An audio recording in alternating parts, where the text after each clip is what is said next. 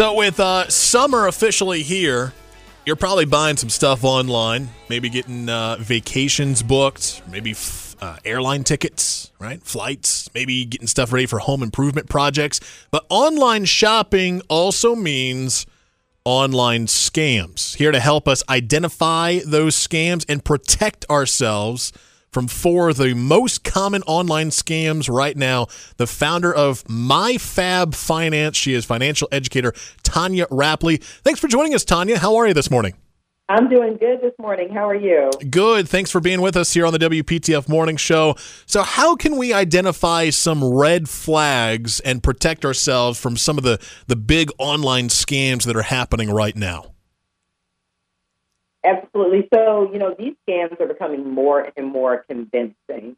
And one of the first things you can do is identify or be aware of the different types of scams. So, there are the invoice scams, the P2P scams, phishing scams, and commerce uh, attempts. And so, with the invoice scam, we you've probably seen it. I see it. Even as a financial educator, you get this suspicious email with an alarming message um, that says if you have an overdue balance or a payment is due immediately. Mm. And while that can be flustering, it's really important not to pay that immediately, but to check the details, such as the email, because sometimes you'll notice key differentiators in the email. Maybe something will be off, or instead of .com, it will say org.com or something like that. So check the email, and then also ask yourself, do I have any past history with the seller? I know one email that I frequently get, I don't even utilize their service.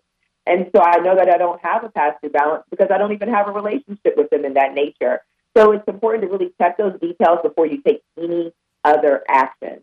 Yeah, I, I, this happened to my wife just a, a, few weeks ago, where she got an email and it's just like your Amazon account has been hacked, and uh, she looked at it. She's like, "Is this real?" And I'm like, "Check that email." And then yeah, it was it was like the email was from Amazon at P2F four nine nine nine seven four two two two dot us like it was it was totally not a real email.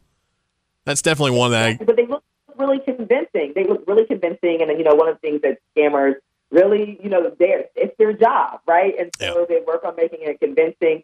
They also are mindful of the trends going on. So another scam that we see is a P2P scam, which is basically payment requests, like person to person payment requests. And so that's a suspicious money request that you might receive from an unknown source or unexpected request out of nowhere. A lot of times we know when someone is going to request money from us. And so if you receive one of those, it's really important to report it. If you're using something like PayPal, if the request comes through PayPal, or they're acting like it came through PayPal, they will automatically block that user. And one of the great things about you know transacting through PayPal is that they have their eligible transactions are protected 24/7 with fraud monitoring, and they offer advanced encryption that also protects you from start to finish. So they're looking at those biometrics. There's passwordless passwordless login options that also help secure your information. So we're uh, talking with Tonya Rapley, financial educator, about some of the uh, online scams that we can uh, detect? You, you mentioned the, the PTP scam, the, the peer-to-peer scam. I know another one is phishing scams, and, and, no, it's not. I'm going fishing with with a fishing rod. It's it's fishing with a with a ph. Uh, what are what are those? What what are phishing scams? How how can we notice those online? Well, yeah, well, they're essentially fishing too because they're just casting a rod into the pond and hoping that someone bites. And so with ah. those, they send out mass emails and they're attempting to get secure information from you, such as your password or your account number, information like that, that they can use to either sell it or use for their own benefit. And, you know, it's really important if you see something and they're requesting information, again, check those email details. Don't click that email. If they are acting like they are coming from PayPal or anything like that, make sure you forward that email to them because PayPal will investigate it for you. Uh, but you, a lot of times, you know, it, again, these emails can look really convincing. And so we have to be diligent because it's easier to be proactive than reactive in trying to get our money back from a, a phishing scam or information. Once our information is gone, it's out there. All right. So uh, notice that, you know, double check the emails double check if they're asking you to pay immediately. Are there any other things that we can do ourselves to to notice and take action with? Oh yeah, this this seems fishy. This seems like a scam. Yeah, absolutely. If it seems too good to be true.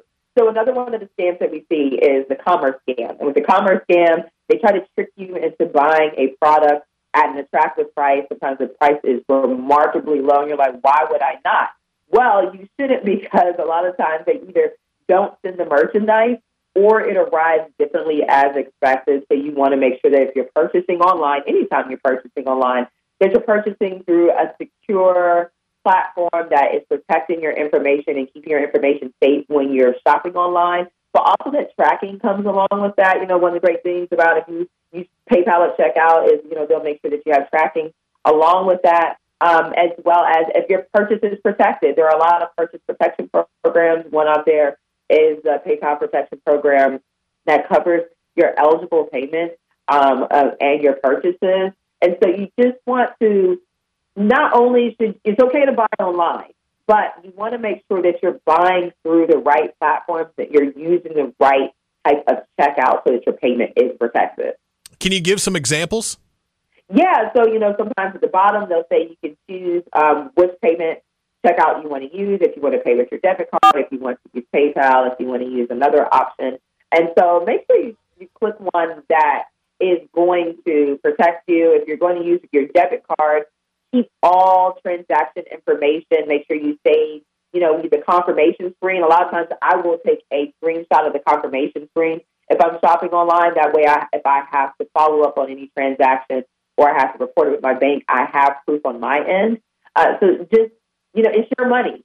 So just make, just make sure that you are protecting your money. It's great that financial institutions out there are supporting us in our efforts to protect our money, but it starts with you. Financial educator Tonya Rapley with some great tips and advice helping us and protecting us from those pesky online scams. Uh, Tonya, thanks so much for being with us here on the WPTF Morning Show.